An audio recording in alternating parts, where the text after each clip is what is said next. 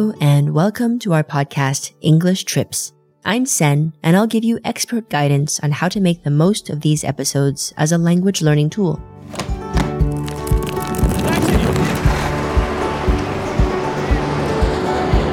Sit back, relax, and enjoy the ride. Our destination for today is India. Are you learning English at the moment?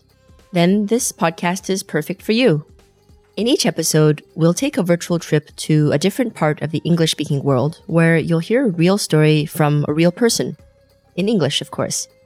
Each episode focuses on a specific part of the language, such as a grammar topic. But don't worry, this isn't a grammar podcast. The main thing is that our stories are fun and interesting, and they also get you more comfortable with understanding the language. And did you know that you can read along while you listen using our dynamic transcript? You'll find the link in our show notes. Here's a tip just for you. The first time you listen to the episode, follow along with the transcript. This will help you understand more of the story and identify any difficult words or expressions. Then, listen a second or even third time without the transcript and see how much more you understand.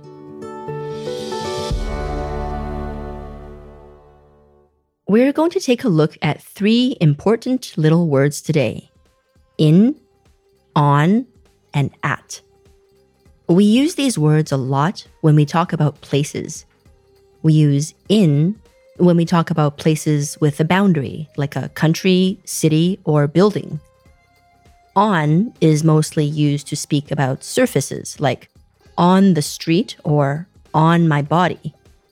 And finally, we use at when talking about specific places like at the neighborhood community center. Keep your ears open and listen for some more examples of how these words are used in today's episode. We've got a really colorful story for you today. We're heading to Bathinda in the north of India to celebrate the Hindu festival of Holi with Tanya. By the end of the story, you'll know exactly why they call Holi the Festival of Colors. Hi, I'm Tanya. I'm from India. I was born there and lived there until I was 23 years old. My father was in the military, so my family and I lived in a lot of different places in India. I lived in the north, the south, in big cities, and small towns. I saw many different sides of this incredibly diverse country.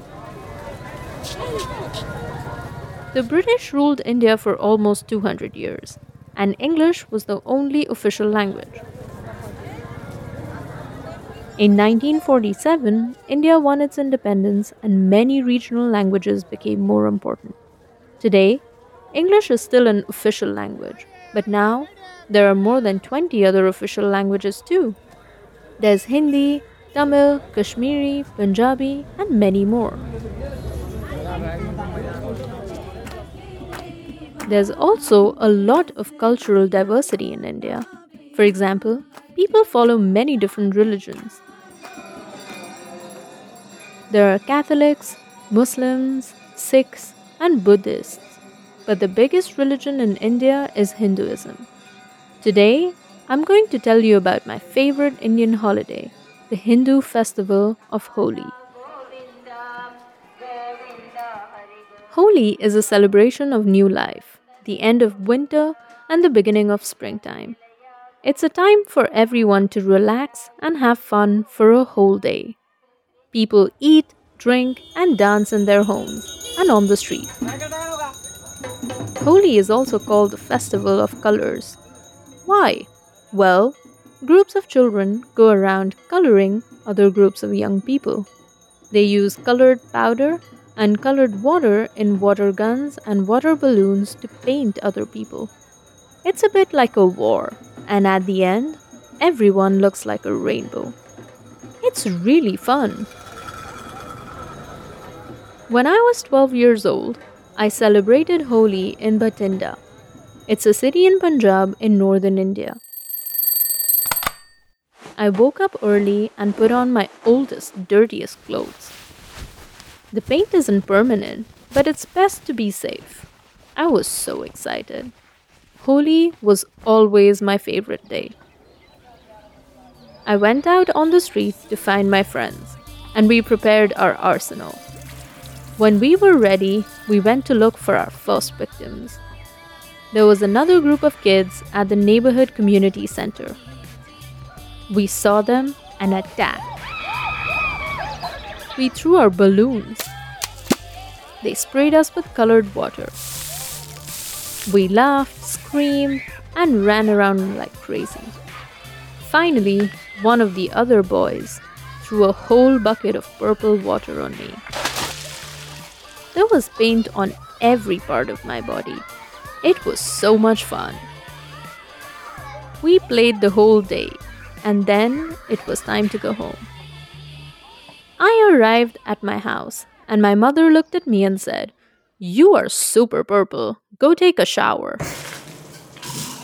So I did, and I was still purple.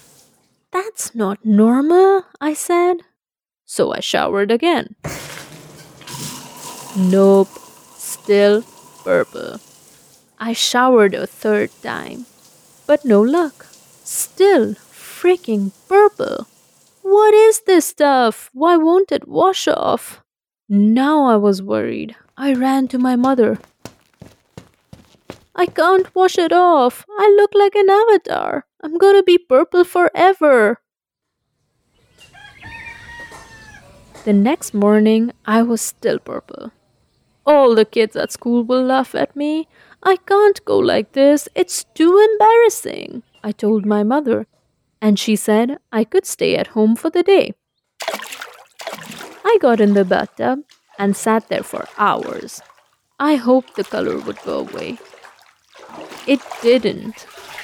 Then I remembered the boy who put the color on me. I told my mom, and we went to his house. His mom answered the door.